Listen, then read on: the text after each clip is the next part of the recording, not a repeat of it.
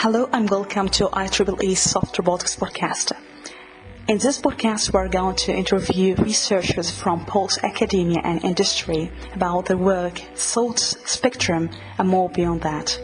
This is Marwa ElDiwiny, and I hope you will find this podcast useful. If you would like to connect with us, simply send us, and we will be happy to hear from you. And here is my interview. Thanks. And Systems Conference is now accepting applications to the Inclusion at RSS program. Applications are due March 13th, 2020. The RSS community is committed to increasing the participation of groups traditionally underrepresented in robotics, including but not limited to women, LGBTQ, underrepresented minorities, and people with disabilities. Inclusion at RSS is a way to increase and sustain a broader participation in the robotics research community. This opportunity is especially for people early in their studies and career, and participants will receive travel support. You can find the application at roboticsconference.org under the Inclusion at RSS page. Again, Inclusion at RSS is now accepting applications until March 13th, 2020. Welcome to IEEE Soft Robotics Podcast. Um, could you please introduce yourself? Yes, good morning. Uh, my name is Michael Levin. I am the uh, director of the Allen Discovery Center at Tufts University and a professor of biology. Mm-hmm. I'm also an associate faculty at the Wyss Institute for, at Harvard. Mm-hmm. So um, I would like to ask you first um, how you define robotics, soft robotics, from your eyes as, as biologist.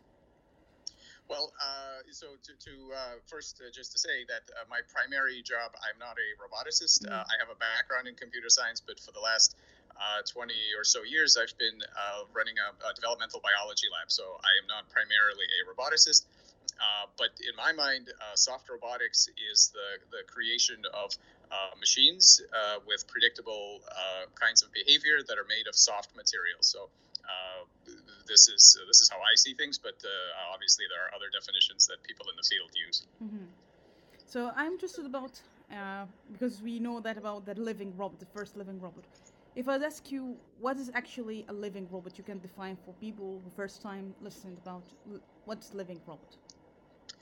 Yeah, well, I think one of the things that our work does is highlight the fact that we actually do not have very crisp definitions of a lot of words that people use all the time. Mm-hmm. So p- people think they know what a machine is, what an animal is, what a robot is, what a body is, what evolutionary history is. All of these things we use in, in daily uh, language all the time, but actually, uh, examples like like this uh, suggest that we really, as a community, need to do a lot more work mm. to understand what are the what are the most useful definitions of words like this. So, uh, to what I would say is that uh, the the the create the constructs that we made, these xenobots, are uh, definitely living because they're made of living cells, mm-hmm. and they do all of the activities that match uh, most reasonable uh, definitions of what of what life is. And they're they're a robot in the sense that they're uh, their activity and their and their function is to some extent controllable by us. I mean, people people have referred to insects as robots as well, and, mm. and, and other other types of animals. I mean, the, the, the, the, what exactly a robot is nowadays, where where both the technology and the uh, programming has become very flexible, such that robots are no longer necessarily uh, extremely sort of boring, predictive, predictable um, agents. Uh, the, the, the definition of robot is is up for grabs, but but basically it is a it is a synthetic living machine in the sense that it is made of living cells. Mm-hmm. The, the whole organism is living, and we have some degree of programmability over what it does. Mm-hmm. That's very interesting. I, I would like to go to your lab ultimate goal because it's really interesting description you had about the top-down control of complex biological shape. And that's lead to because in soft robotics somehow we're interested in integrating smart material in our robots. And now we have the cells, the cellular robots from living cell.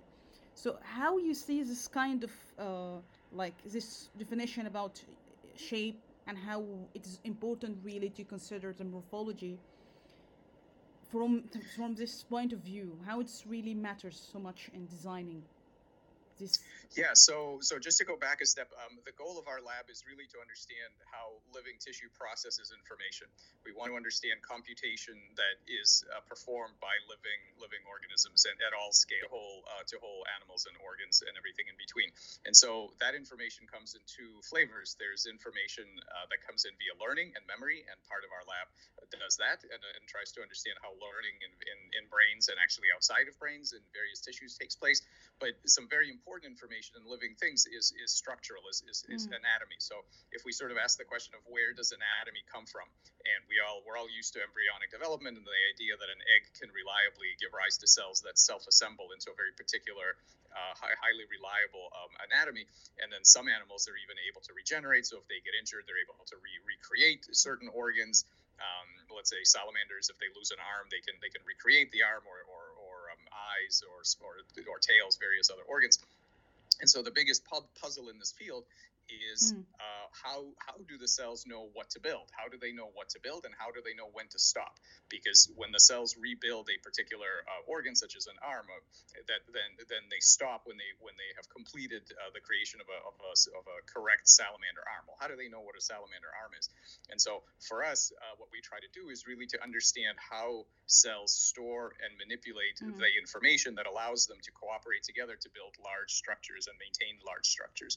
And these these xenobots are part of that effort because this is our attempt to recreate the process from scratch. Mm. So we're really the, the the goal for us, the goal of this work. I mean, there are many outcomes that, that would be useful, but one of the fundamental goals of this of this work is not just that we, we will have useful robots, but actually that we will understand how cells uh, make decisions about very large things like organs and, and, and, and mm. organ systems. And once we do that, we will actually be able to address all sorts of problems of regenerative medicine. So if you think about it, mm. all of the problems of medicine basically boil down to control of shape. So birth defects, mm. traumatic injury, uh, tumor reprogramming, all of these things could be solved if we uh, if we understood how cells make decisions. So for us, this is this is very much a computational problem, um, and the robotics is uh, our attempt to test the theories that we have and to try to uh, uh, see if we really understand how this works and to improve our understanding of how cells c- control shape. And so shape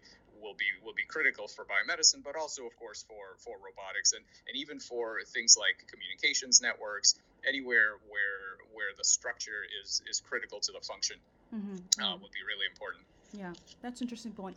So it's all about understanding. That leads to a question about uh, the structure of having skin and cell heart for for the engine input.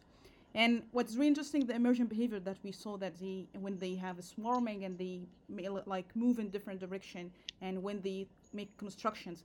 So if there is like explanation, is there conscious how because we know that the evolutionary organism can really suggest this structure but when you go to the living uh, structure, how it how it's done is is like the properties of the cells.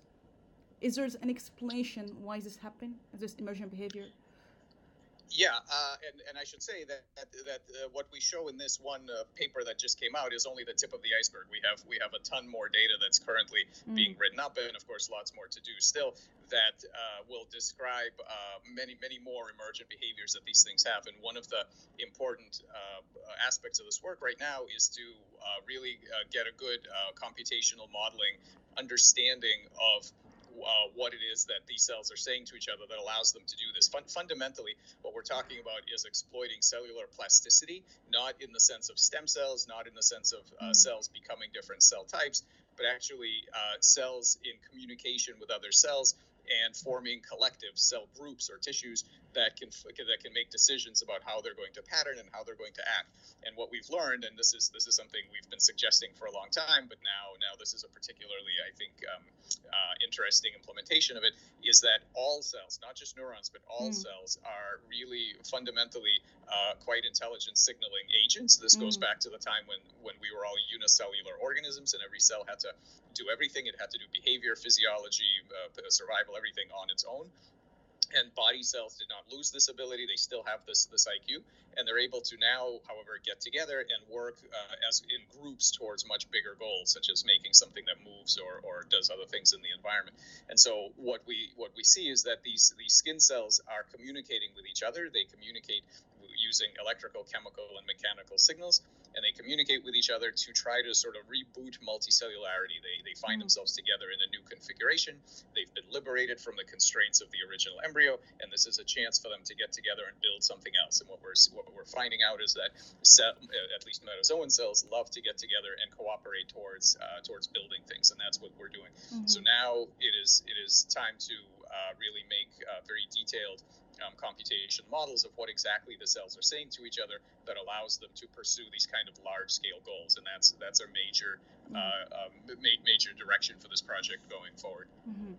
so here is a question about when you go to from different scale like micro or macro levels what is really really important to be considered when you, you see this behavior so it is really complex when you explain it or have a, a computational model in this level and you go into larger scale it is the same scenario or there is different consideration in that case?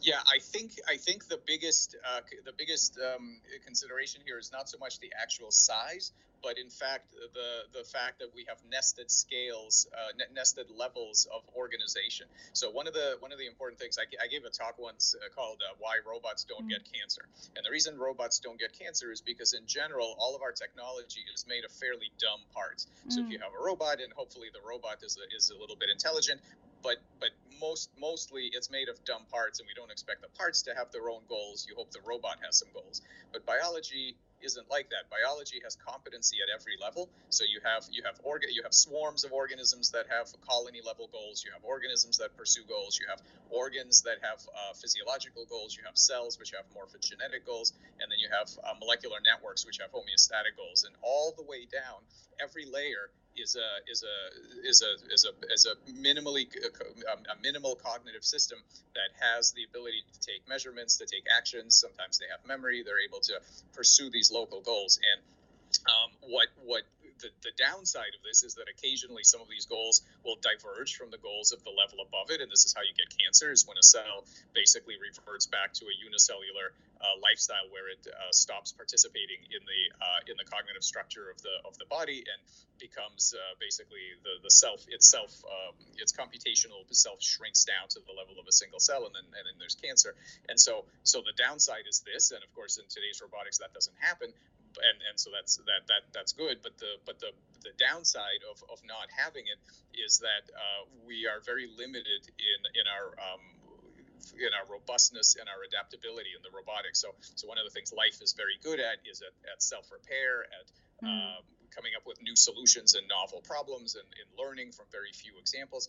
The, all of these things are, uh, we I think, a consequence of this multi-scale, uh, goal-directed architecture at every level. And so, uh, occasional uh, defections like cancer are the price we pay for it, but I, I don't think there's any other way to get uh, large scale uh, general intelligence or adaptive behavior. And so this is the big challenge here: mm. is not so much the size, but actually the scales and how do we create technology that has uh, this sort of competency at every level, and then uh, specifically what are the policies that we need to implement that would allow the, the lower level subunits and their goals to cooperate together towards larger scale goals. Biology has figured this out very mm. well, uh, and now we need to understand what the what those optimal policies are going to be. Mm. That's very interesting, and I have a, a lot of questions. But here's a question. Since you said something very important about dump, and and I would like to ask you first, do you think that the robotics community, especially soft robotics and application about surgical robotics and specifically, do you think that the direction have to be shifted to the solution? Because sometimes you have a technology which is not realistically can be applied to human body. And we have this kind of struggle why we do this kind of research. So do you think that's kind of awareness or understanding what is the optimum solution we have to come up with? And hence what we see that biology maybe have this answer? Uh, do you think this something is like awareness issue, firstly, in, uh, in research in this direction? I think that um, the, the, the, the big thing that I would like people to have awareness of for this kind of work is that it is not specifically about having small robots uh, do do useful tasks. Mm. Obviously, that's part of it. We will have small robots that do useful tasks, but the big but the bigger advance here is not that. The bigger advance in in this field when it matures is that we are going to have a better understanding of how competent small subunits cooperate together towards large scale goals. Mm-hmm. This is going to revolutionize everything from uh, from machine learning to the design of communication networks to uh, to robotics and swarm robotics and of course biomedicine uh, with applications that may have nothing to do with the actual robots themselves, but just in understanding how you convince a, a, a pile of cells to do th- to do something uh, medically useful. So the bigger the bigger uh, advance here is actually computational. It's not about the physical body of the robots. It's about understanding how coordination and communication mm-hmm. can be optimized for large scale outcomes. How, how, how to get basically programming swarms is the low is the is the long range uh, objective here, and this will have will have massive implications for the design of, of mm-hmm. everything from from communication networks to regenerative medicine. So if we ask about the limitation of this xenobots, what what is the limitation already you you have there, there, yeah, there, there are there are lots of limitations right now. So, um, so the for, for immediate applications of the Xenobots themselves, uh, some of the some of the limitations are, for example, that right now we have to make them by hand. Um, it's mm. very uh, sort of low throughput. It's it's time consuming. So one of the things we'd like to do is to uh, uh develop methods to scale it up and to and to um, have it automated. Uh, another uh, limitation right now is that currently they don't they don't eat, and mm-hmm. so they have a limited lifespan. Now that's also a good safety feature in a certain sense, but in, inside the laboratory we would like to have these things live longer. So we're trying to figure out how to feed them.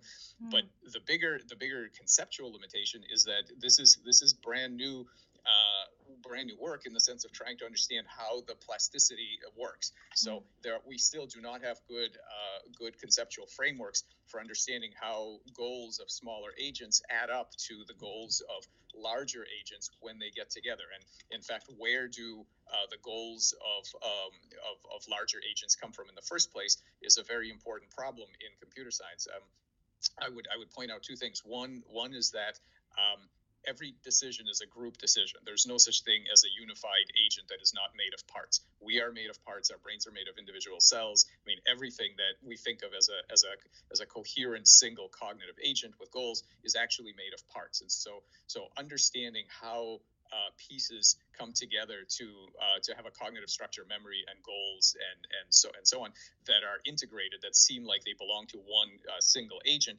is the central puzzle. I think of the philosophy of mind is to mm-hmm. is to find out you know how uh, integrated um, selves arise from from a, from basically a bag of parts. What what what has to be the the relationship between the parts, and so. Um, so that's so so that's that's really crucial. That's the first thing. And the second thing is that we still don't really understand where these goal where goals and motivations come from. If you think about it, hmm. it for a living system it's pretty obvious how to motivate um, a living organism re- with rewards and punishments. You know, within a very short time frame, you look at a living system, you can figure out what it likes and what it doesn't like, and what its preferences are.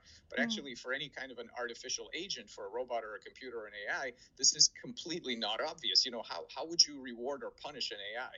I mean, it's for a computer. I mean, you can have an algorithm that tries to force yeah. it to do specific things, but in fact, what it, what, how you would motivate it, you know, does a computer really keep, like, if, if it plays chess, does it actually care if it's yeah. going to win? And and you could, you know, you could you could sort of pull the plug if it loses, but that's is that really kind of any kind of negative reinforcement on the computer? It's really not. They don't they don't care. So so this idea of, of where actual preferences and goals even come from is a major gap in our understanding. I don't think we're going to have generalized intelligence until we solve this problem.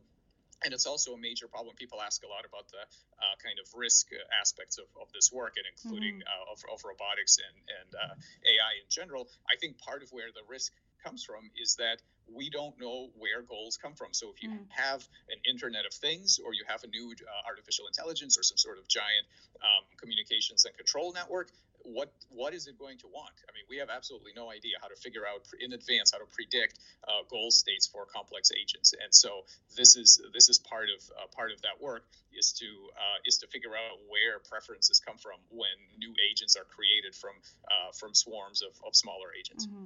And for navigation as well, how this kind of control aspect in for living cells. How you would if, if you said that rewarding or punishing how you would imagine this would be in in cancer like a cancer treatment or finding tumor?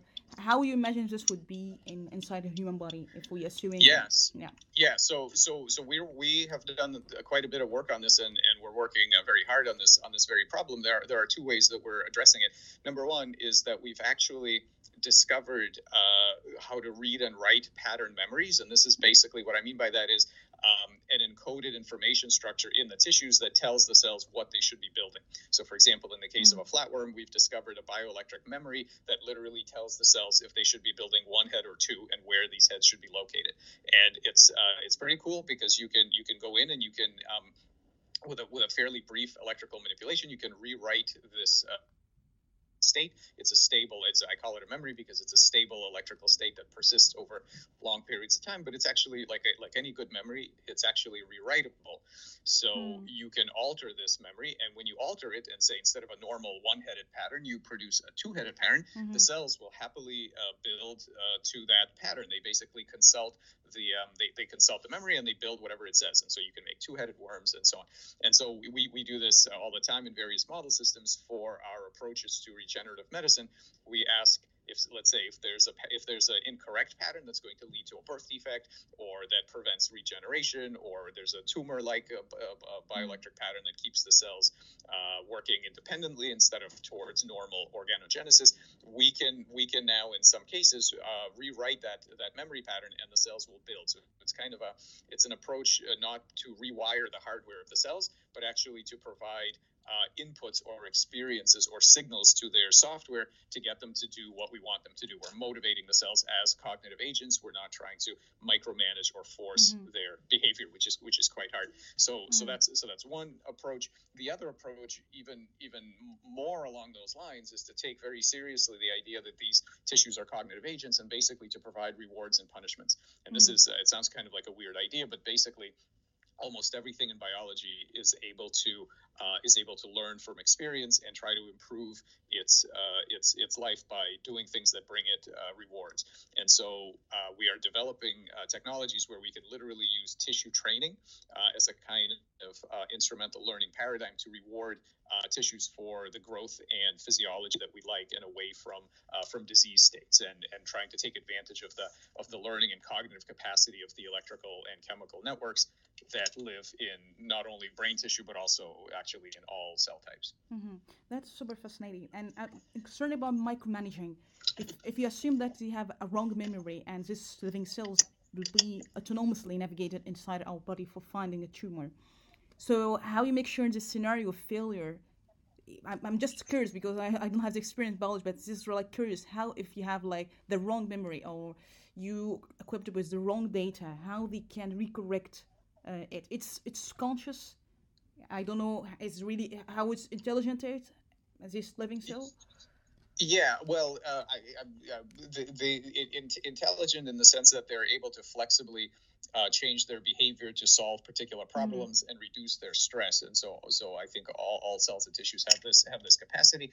Um, how how we control it? I mean, in, in the case of in the case of cancer, the simplest thing to do we think is to reconnect the cells electrically to their neighbors. I mean, one of the first things that happens during uh, carcinogenic transformation is that cells lose electrical coupling to their neighbors. And when they do that, they basically shrink their computational boundary from from previously being quite a large network mm-hmm. that could have large scale goals and have large scale memories about what it was supposed to build.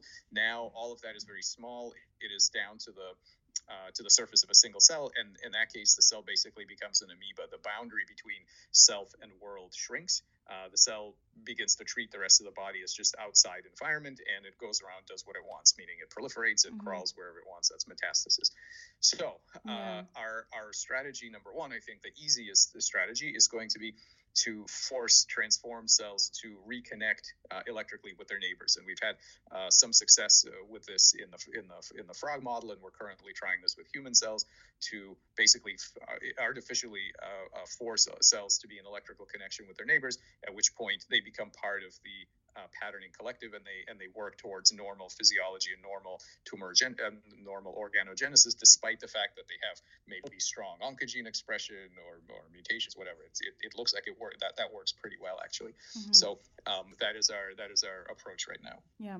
And here's the question because some other groups working on using like microswimmer uh, developed by using electric uh, wireless magnetic control if we have a comparison, I don't know if we can compare uh, xenobots if, if cancer treatment with microswimmers that's controlled by using wireless magnetic control.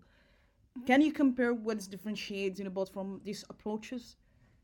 Yeah, um, yes, absolutely. Uh, there, there are some fundamental differences. So, so uh, there have been some really nice uh, advances. I know from from MIT, from Harvard. There have been groups that mm. have made uh, these uh, three bio basically 3D printed um, structures on which they uh, they culture uh, uh, muscle cells and, and they can activate those muscle cells either optogenetically or electrically or whatever. The the difference there is that that is uh, extremely um, uh, bottom up engineering. You are you you as the as the engineer are responsible for putting in everything that this thing is going to do. In other words, you you have to design the uh, the, the the 3D printed structure. You have to understand its mechanics. You know exactly where the force is going to be generated. Mm-hmm. You lay down the cells. This is you you have to control every every bit of it, and you will what you will get is uh, is is a, is a clear function of how well you predicted and understood what this thing is trying is supposed to be doing. Um, our our Xenobots are an entirely different scenario because what we are trying to do is to exploit the natural uh, uh, plasticity of the cells and their capacity to join together to have uh, specific uh, goals. So in the end, we want to manipulate those goals, and we do want to be able to uh, uh, program the collective to do useful things and to and to have uh, desired patterns. But fundamentally, what we are exploiting is the cell's internal intelligence and all the software inside of cells that allows them to work together as a group. So we do not tell those cells how to talk to each other. We do not tell them what to say. We do not tell them uh, how to rearrange themselves. All of this happens naturally. Mm. We we sculpt in, in this one paper. We we sculpted them a bit at the end to uh, be, according to the computer predictions just to, to, to, show that we, we have some understanding of, of what they're doing but fundamentally ours is, a, is an extremely emergent uh, approach whereby we do not want to micromanage and we don't want to 3D print anything. We are not trying to lay down specific cell types and specific arrangements. Mm. What we want to do is to take advantage of the cell's natural built in uh, capacity for cooperation towards uh, specific outcomes. And we would we would like to motivate the cells with inputs and signals to do what we want them to do during patterning. Uh, basically, the way that the, the, the, the same way that, that, that complex bodies are created. Mm-hmm. We do not want to micromanage it. And and the reason the reason that's important i mean obviously uh, there there's room in this field for every every kind of approach and it's great that that people are doing the bottom up stuff um, it's it's mm. exciting work uh, yeah. what i think you know what i think the advantage of of doing it our way is that fundamentally if you think about the future let's say even just let's say just in the in the biomedical area uh, people are working on uh, stem cell biology and so let's say uh, for example, that the goals of stem cell biology are achieved, and you can make any cell type you want out of a single cell. Okay, so let's say that's solved. Fine. Now somebody somebody loses their arm, mm-hmm. and now what? Ha- and now what? Because because there's there's there's basically no hope of of of, of micromanaging the, the the construction of let's say a human arm or an eye mm-hmm. or anything complex out of individual stem cells. It's just it's going to be too complicated.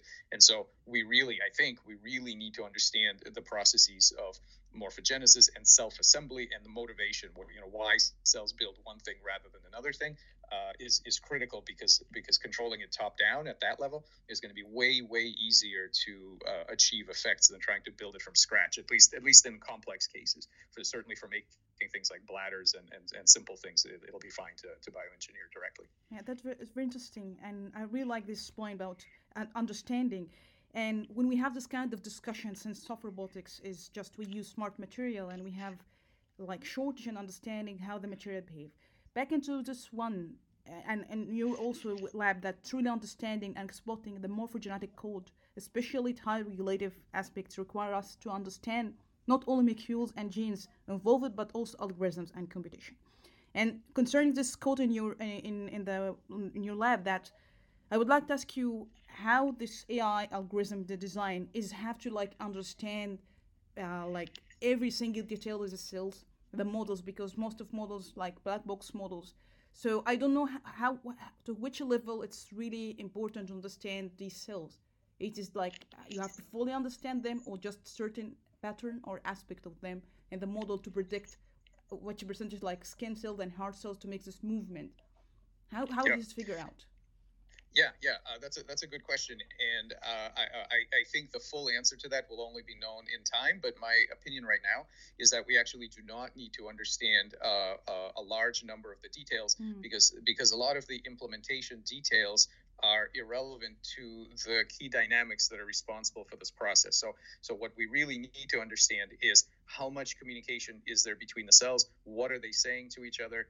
Uh, what is the control flow of the of the of the um, of the algorithm? Are they what are they minimizing? What are they maximizing? Uh, these, these kinds of things. So we use a lot of concepts from from information theory from cognitive science where people talk about minimization of surprise and infotaxis or the greediness for information and systems that take measurements um, homeostatic loops.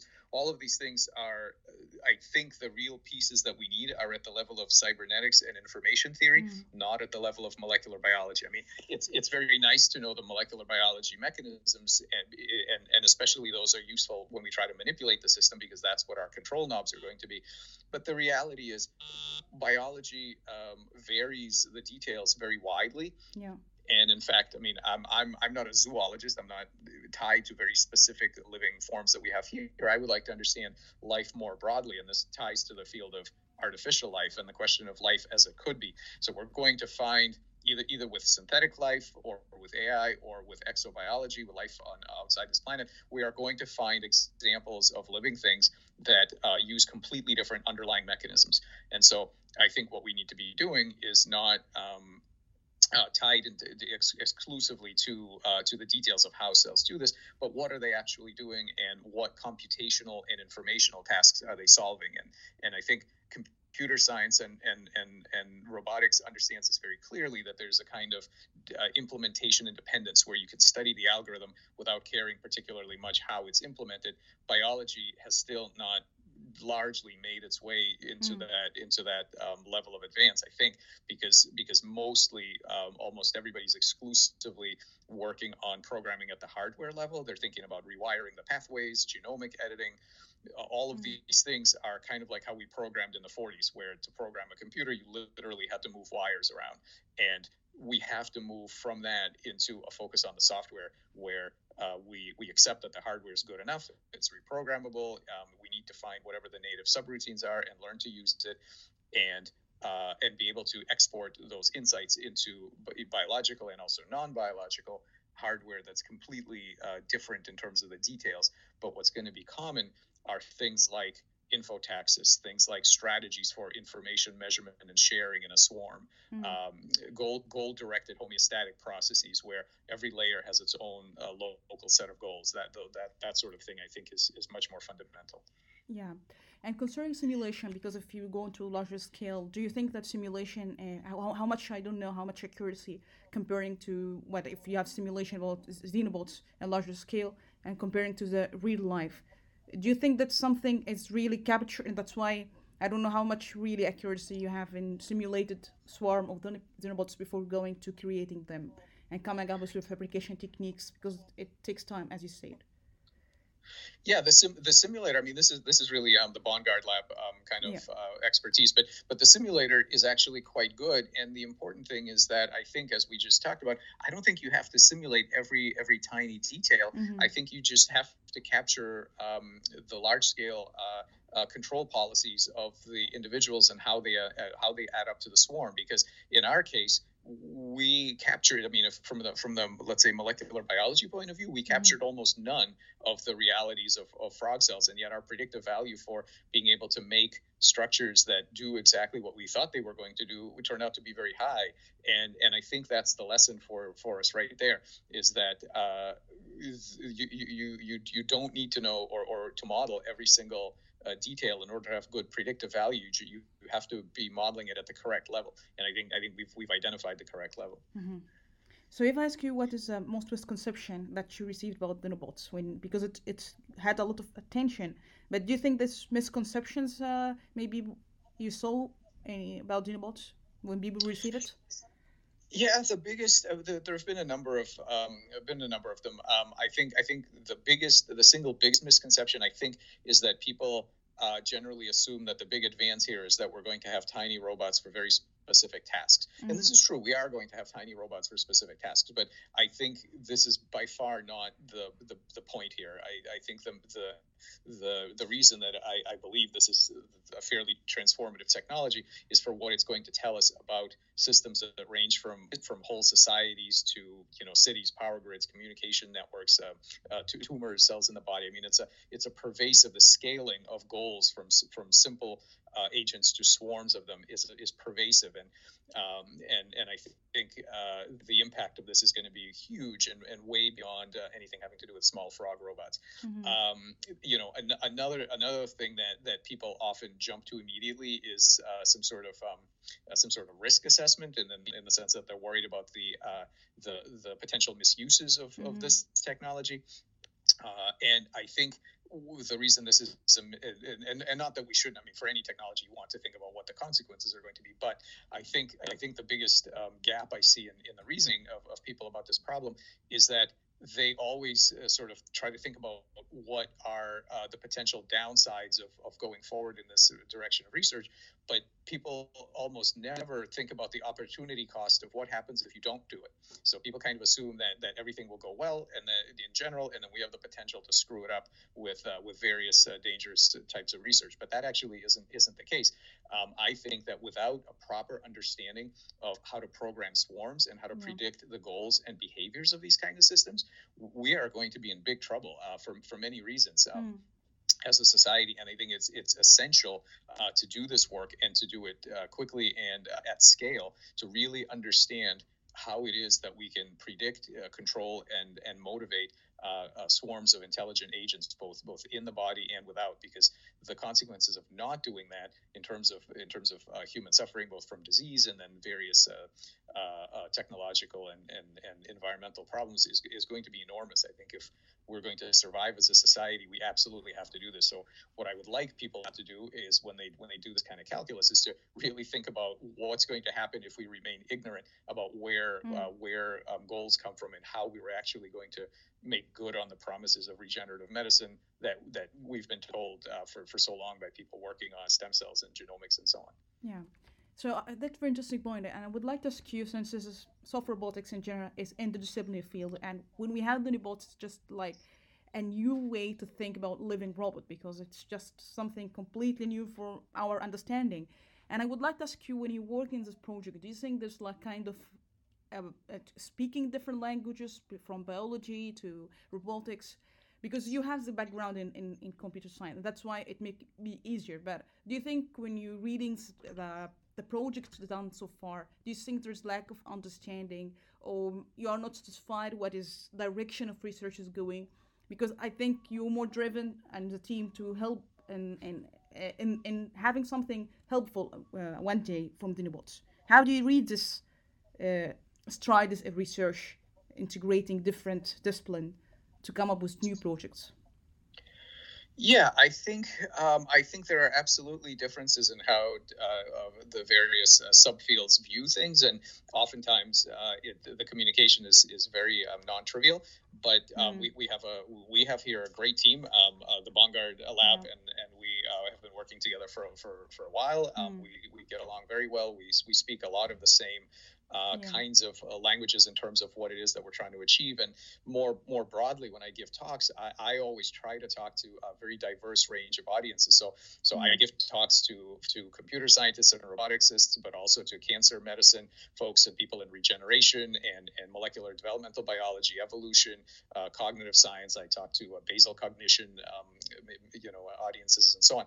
And and I really try to weave all this stuff together because I think um, increasingly in, in science and technology, the problems that could have been solved uh, as, as tiny sort of separate subfields, those are all gone. The remaining big problems that are facing us are all very multidisciplinary issues that don't obey the kind of convenient uh, categories that, that, that human scientists have set up over the last, uh, you know, couple of hundred years. And so um, I think it's up to us now to learn to uh, work together to address these things and, and import the deep ideas from other fields. So I work very hard in my lab to make sure that mm. the biologists are uh, getting the benefit of some deep ideas from robotics and computer science and conversely, uh, I try to get the uh, the computational folks to really to really take on board what the biology is telling them, which in, in many cases is a very different way of thinking. You know, biology is is fundamentally noisy. Everything is made of unreliable parts. I mean, parts mm-hmm. that are guaranteed to break down uh, quickly.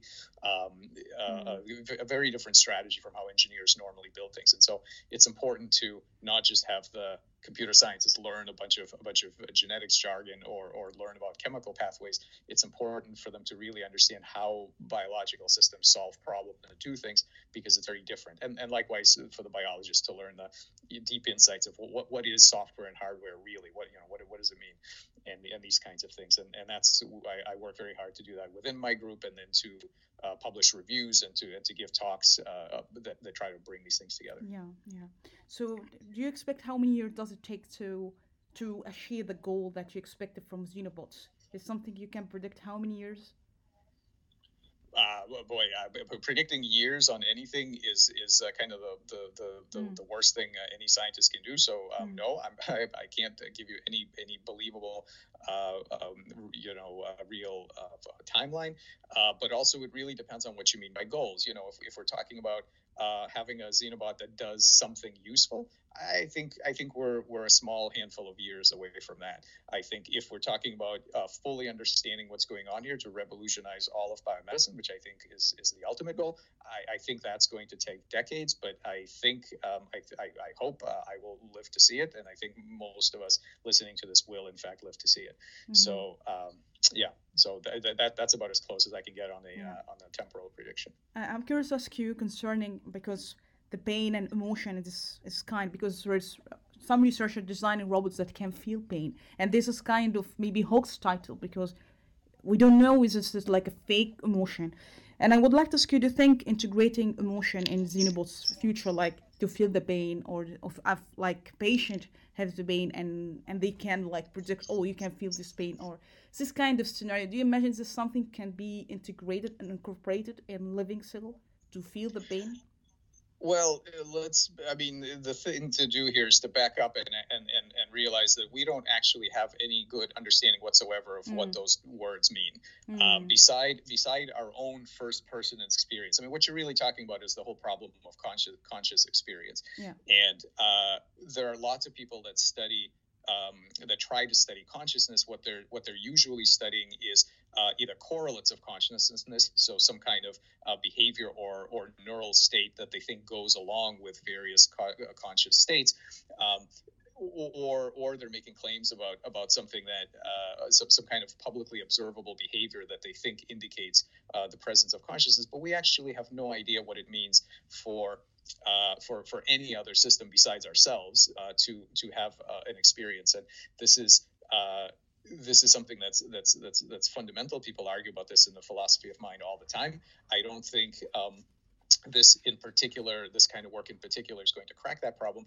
The only thing that I do know is that uh, I think this idea of real pain and fake pain is uh, is as, as, as binary um, binary categories. I think that's wrong. I think consciousness is a continuum, mm-hmm. and I think that uh, inevitably, when when you break down a conscious system, you find nothing but physics, and so you have very simple physical systems like cuckoo clocks, where you really don't think uh, there's uh, there's much of a much of a, a an internal perspective there. I, I, I don't think uh, there's any reason to think that a simple mechanism like that would, would have a internal uh, what does it feel like to be me kind of a consciousness, whether it's pain or pleasure or whatever. But but and, and then you have humans but then of course you have this long um, uh, smooth uh, smooth continuum in between and i don't think consciousness of, of, of, pain or anything else is something that appears as a binary uh, it wasn't there but now bang it's here and now it's real and everything before that was just uh, was just mechanism. I, I, don't think there's any such magic line. I think it, it, it increases uh, slowly. So there are there are probably amoebas that feel some degree of true pain when things mm-hmm go wrong for them and their physiological and homeostatic parameters are completely out of whack. And then you have you have more and more complex uh, sets of internal states that eventually you get to a really complex one like a human that can actually report it and talk to you about it and tell you how they feel. But trying to trying to build that in is is is very um, uh, unclear what it is exactly that you're trying to build in. And and when when uh, when my I, have I've I have two kids, and when my my son was about uh, probably six, he mm. said to me he wanted to make a robotic cat, and I said fine, let's let's design you know let's make a design spec. What is it going to do? And he yeah. said, well, it has to move around and it has to look for food. And I said, yeah, well, we could probably do that. And he said, and then it has to care. And I said, well, what do you mean? You mean it has to come up to you and, and want you to pet it? He said, no, no, no, that's, that's, that's not pretend to care. We have to make it actually care. Mm. And then I said, okay, well now, now we're, now this whole project is just blown up because we can't do it because we have absolutely no idea of what it means for anything to actually care because yeah. all we're going to do is build in uh, a set of responses uh, to various things that will avoid things that we think cats don't like and so on. But at what point does that become actual caring? I mean, at some point it must because that's how uh, all living things uh, are, are, are, put together. I don't think there's any magic about it, but we actually have no idea what that what that ingredient is. And so, I think all of these questions of uh, putting in uh, internal perspective, consciousness, anything else into our creations. Uh, really has to has to rest on trying to understand what that actually is in the first place, and that's a very contentious issue that's not resolved. Yeah, that's very interesting one. I think this is about physical reasoning and psychological reasoning, and that's why maybe you highlight by psychological. We don't understand so much. Yeah.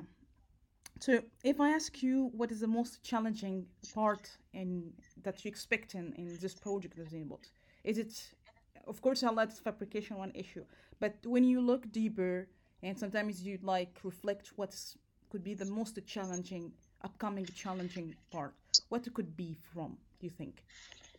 Oh, I, I think the, the, the all of the mechanical stuff, the fabrication, the molecular biology, the, the characterization, all of that, those those are not the those are not the difficult part. Um, I mean, they're challenging, obviously, but the, but that's not the fundamental mm, difficult mm, part. Okay. The fundamentally difficult part is really cracking uh, this this scale up the scale up of cognition really mm-hmm. understanding on a conceptual level how best to model how local goals of many individual agents add up to a large scale goal of one integrated coherent agent. This is the problem of, of developmental biology. It's the problem of, uh, of cognitive science and psychology.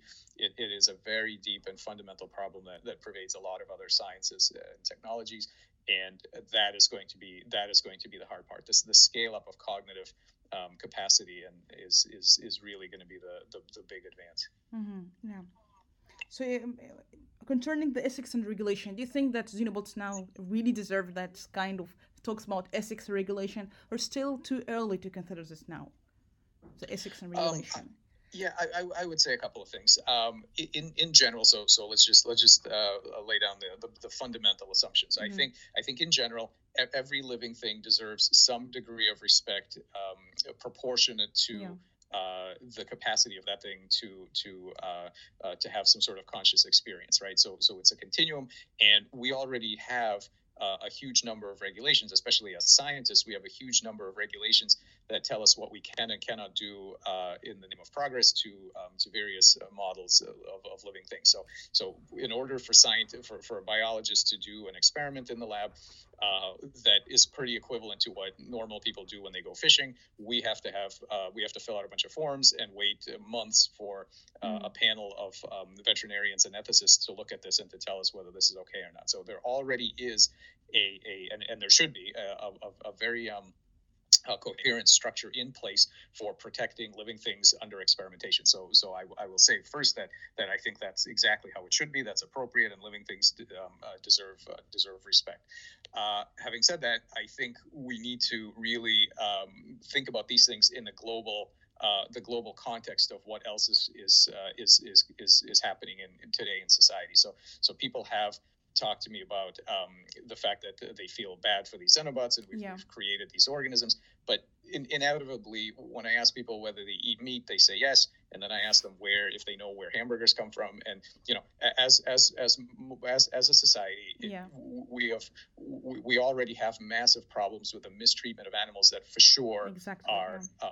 more, you know some some kind of an agent that deserves respect. So so we have we have large mammals, adult mammals that are that are being used for food. So I would say until until we we resolve those kind of issues and factory farming and everything else, uh, worrying about frog skin, I think, is so far down on the list that um, it's, it's kind of laughable to, to, to worry about mm. that issue while, while these other things are going on. So I think uh, f- fundamentally, we absolutely have to think about the welfare of our creations. That is always the case but we need to we need to have um, a, a, list that is ordered in some logical fashion where we spend the most amount of time worrying about the biggest problems and then work our way down the list. And i think i think these things are, are, are way down on the list of, of ethical problems that uh, that we have today with with mistreatment of various uh, living creatures.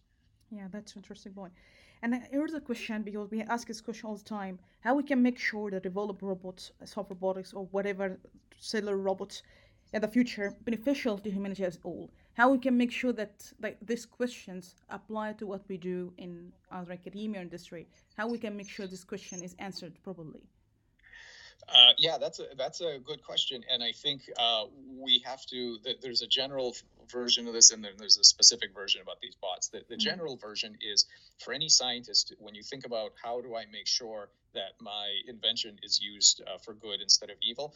F- fundamentally, I think that's an unsolvable problem. I mean, mm. fi- you know, fire, um, uh, stone tools, uh, sticks, uh, you know, any of these things that, that were a tremendous, uh, you know, life improving invention from, from day one of, of, of, of, uh, of humanity has been used for good things and it's been misused. And I think uh, humans are ingenious, and I think no matter no matter what you uh, invent that is uh, that is a that is a of benefit to mankind, somebody somewhere is going to figure out some way to uh, do something uh, something bad with it. And I think our our goal as a society should be to uh, really foster the positive uses and make sure that um, we are ready to really understand all the ways that these things can can go wrong, any kind of unintended consequence, and also um, targeted misuse by people who are not going to care about regulations. I mean, in this case, mm-hmm. okay, regulations are fine, but but as as often happens, the only ones paying attention to the regulations are going to be the people you're not worried about anyway. The, the people who you are worried about, everything from from terrorists to to um, people doing synthetic biology in their garage, uh, are not going to care at all about any regulations that anybody else uh, puts out. So, so regulations are only, uh, I think, a part of the problem. The, the bigger thing is that we really have to, as a community, understand um, how this technology works and what is going to be uh, what, are, what are going to be countermeasures if if and when uh, something goes wrong. And this is this has been the case for bacteriology it's been the case for virology it's been uh, the case for any any other technology that that um, the reason we study horrible infectious diseases is because we know that no matter what we do either naturally or uh, or by design there are going to be epidemics there are going to be nasty diseases mm-hmm. spreading around and the best thing we can do is understand how they work and and advance the field so that we have proper countermeasures i think um, really, really uh, moving moving the research and the science forward is our only defense against unintended consequences and against misuse of these things. We, we just have to know how they work. Putting our head in the sand and pretending um, this this will never be an issue is mm. is not is not going to do it. Mm-hmm. So, do you think universities and research group and funding agency combine knowledge and solution? Because when you, it's an issue, sometimes you have the funding and you have to write a proposal for what you do and sometimes as i see in the books there's a, real passion to develop scientific uh, breakthrough how do you read this kind of uh, funding in universities dealing with this knowledge or just having solution at the end of this project how do you see that um, I I'm not sure in this. I mean, I, I don't know. I think I think that uh, obviously there's a lot of interest in this work. I think certainly uh, funding bodies will be uh, will be having programs. I mean, some already do, and there will be surely there will be more. Uh, institutions uh, are, are obviously uh, in, in, involved in, in supporting this this kind of work. There are lots of centers now popping up for um, this kind of new synthetic morphology and um, and and and biorobotics yeah, I think I think it's I think it's only going to expand. Um, and the the the big difficulty is having funding bodies that understand the basic principles involved here and that are willing to pay for very fundamental work. I think I, I think it's it's it's not too hard to get a to get a grant for a very specific biomedical application, let's say, or some sort of robot that's immediately useful. You can get uh, you can get money from from industry and so on but getting money for these basic uh, uh, conceptual yeah. frameworks for really understanding what's going on here in a very interdisciplinary way involving cognitive science and, and information theory and everything else those that is still lagging very far uh, behind, and it always, I mean, it always has. For for, for you know, deep deep deep questions um, yeah. are hard to get money to, to study, and there are only a few private foundations really that that specifically address that need. Mm-hmm. Yeah. So I would like to ask you where innovation comes from. The innovation. innovation. Where does it come from? Uh, boy. Um, well, I, am not exactly sure uh, where innovation comes from, but um, new ideas, I think, come from uh, thinking about problems uh, in novel ways. And I think what, what really helps that is uh, having having material uh, from other fields, meaning being informed about how people think about things in, in other fields and thinking and reading very very broadly and, and being being educated uh, in a wide range of, of subjects and not not overly not being overly narrow. And I suppose there are structures that can facilitate that by bringing together people in different fields and actually encourage uh, encouraging deep collaboration, um, and then supporting uh, supporting work at a very early stage where mm-hmm. it's still it's still unclear what the product or what the uh, the kind of application is going to be, but but but it, you know f- fundamental questions. I think I think places that encourage that kind of basic exploration and, and really encourage people to ask novel, difficult, and interdisciplinary questions are going to be the hotbeds of innovation. And I, mm-hmm. I, I, think, I think that that's pretty critical for uh, for moving forward on these difficult issues. Yeah. So, do you think ego is important for the researcher? Do I think what? Ego. Ego? Yeah. Um, well, I, I, I, don't know. I've, I've certainly I've certainly run into a lot of researchers where uh, for them it has been a major driver, and and, and I think mm. a lot of people are are, are very motivated uh, by uh, this um, this kind of uh, kind of ego centered set of drives where they want to be the best they can be and be perhaps uh, uh, rise above the sta- the status quo and the and the standard in the field and sort of stand out. So I think I think it can be a driver for for some people. I've seen that go well and I've seen it go poorly. I, um, uh, we, we all know uh, cases where uh, where that kind of thing is, is overdone and and, and uh, sort of causes more harm than good. But mm-hmm. but for some people that works well, and I also know other people that are uh, incredibly uh, talented, innovative researchers that have a, that have very very little ego involvement. And so so I, I, don't think it's required, but I think it is common in our field. Mm-hmm. And I would like to ask you if you have any robots at your home. We have any robots? robots in the home uh, not not uh, not the standard kind of robots we don't have any any um, uh, real robotics in terms of alexas or anything mm. like that no okay so i would like to ask you what is the most inspiring book you have ever read the most inspiring book boy that's that's difficult um, uh, i have i have a few uh, i have a few favorites uh, one of them is uh, Hofstadter's uh, Gödel Escher Bach. Mm-hmm. Uh, that one, that one was a, was a major inspiration. Another one that um, really uh, put me on the road to a lot of these things, and, and I came across it when I was about 17, mm-hmm. was uh, Robert Becker's The Body Electric, and it really it really was was foundational in in in how I thought about biological systems. I think I think those those two are probably uh, the ones that I can think of right off the top of my head. But there have been many that we have. In, in fact, in my lab, I have I have this this uh, thing in the hallway called the Wall of Heroes, and it's just yeah. basically about a dozen um, of old photographs of, of people that have inspired uh, my thinking, and, and most mm. of them have written books, and I'm sure I'm sure there would be some good ones there. Yeah. Thank you wish for the humanity and the next 100 years for humanity in the next 100 years? Boy, that's uh, that's that's not a, that's not a trivial question. Um, I think uh, I think what I would like is uh, to finally gain control over uh, growth and form, and what I mean by that is basically mm. to resolve issues of uh, the structure and health of the body. I think that mm-hmm. once we understand how to manipulate uh, three dimensional living tissue, we're going to do away with concepts of disease, aging, um, degenerative disease, decline, these kinds of things. And and at that point, uh, basically, I mean, you said 100 years, so I'm sort of thinking way mm. way forward.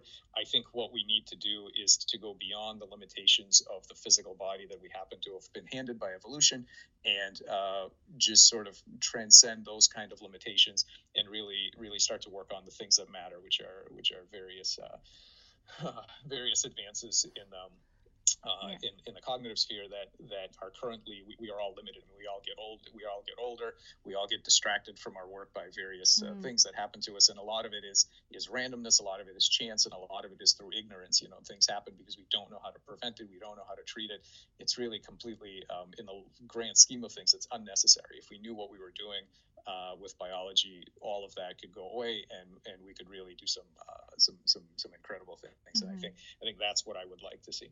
Yeah. And lastly, what is the best advice was given to you with a in personal professional life, and you would like to share with audience? the best advice. Um, I think the best advice uh, is is probably the opposite of the worst advice that I've gotten, and the worst advice I, have gotten very consistently, uh, which is uh, focus, focus, focus. That that mm-hmm. I think is is the advice that most of us get in this field, um, is to uh, is to really uh, focus uh, very narrowly and drill down and and mm. go go go extremely deep. And I think it's nice to go deep, but I think it's it's really important to uh, also understand uh, the broader picture and why you're doing it and what uh, it really means in the grand scheme of things. And so, what I would say is, um, don't don't forget to uh, don't forget to uh, uh, broaden out every once in a while. It, it, can't all be it can't all be drilled down. You've got to you've got to go you've got to go broader as well. And I think thinking thinking mm. deeply and not um, not taking too seriously uh, uh, uh, the advice of uh, sort of sort of meta advice from other people. You know, people that mm. are very successful in their field, but they may know. And this I, I tell this to my students all the time yeah. when they leave the lab. I said, look, there there are lots of uh, really talented, successful people that are very well calibrated on their own work. They are not necessarily well calibrated on your work. So when they tell you that so and so is impossible, or it shouldn't be done, or it can't be done, they don't necessarily know what they're talking about. And so what you need to do is uh, what, what I think everybody needs to do is build up their own intuition and mm. know what the, what they're talking about in their field, and then go for it, despite um, what anybody's telling them about um, what what is or is not uh, a good idea. You know, you, you need to develop your own sense of, of, of how far to chase something and, and, and how to how to balance uh, risk uh, risk reward ratios on crazy ideas and things like this. Everybody has their own set point, and you really mm. have to develop your own. You can't rely on anybody else to do it for you. That's very good advice. And finally, do you have any final words you would like uh, to share for the robotics community? Um, n- not not really. Only only to say that uh, I think I think it's a great community. It's one of the most um, open minded. Uh, you know, I give my talk to uh, different kinds of communities. I can always judge uh, by uh, how they respond to novel ideas that uh, that, that may counteract things that are or contradict things that are um, accepted in their in their world. And some some communities are, are, are very traditional and very mm-hmm. have a lot of resistance to, to, to, new ideas, and others are yeah. not. And I think that computer engineers in general and roboticists in, in particular are, are very open and um, and are a great community. It's one of my one of my favorite audiences to talk to. Thanks so much. At the end of podcast on behalf of IEEE RAS of Robotics, I would like to thank you for your time. Thanks so much. Thank you very much.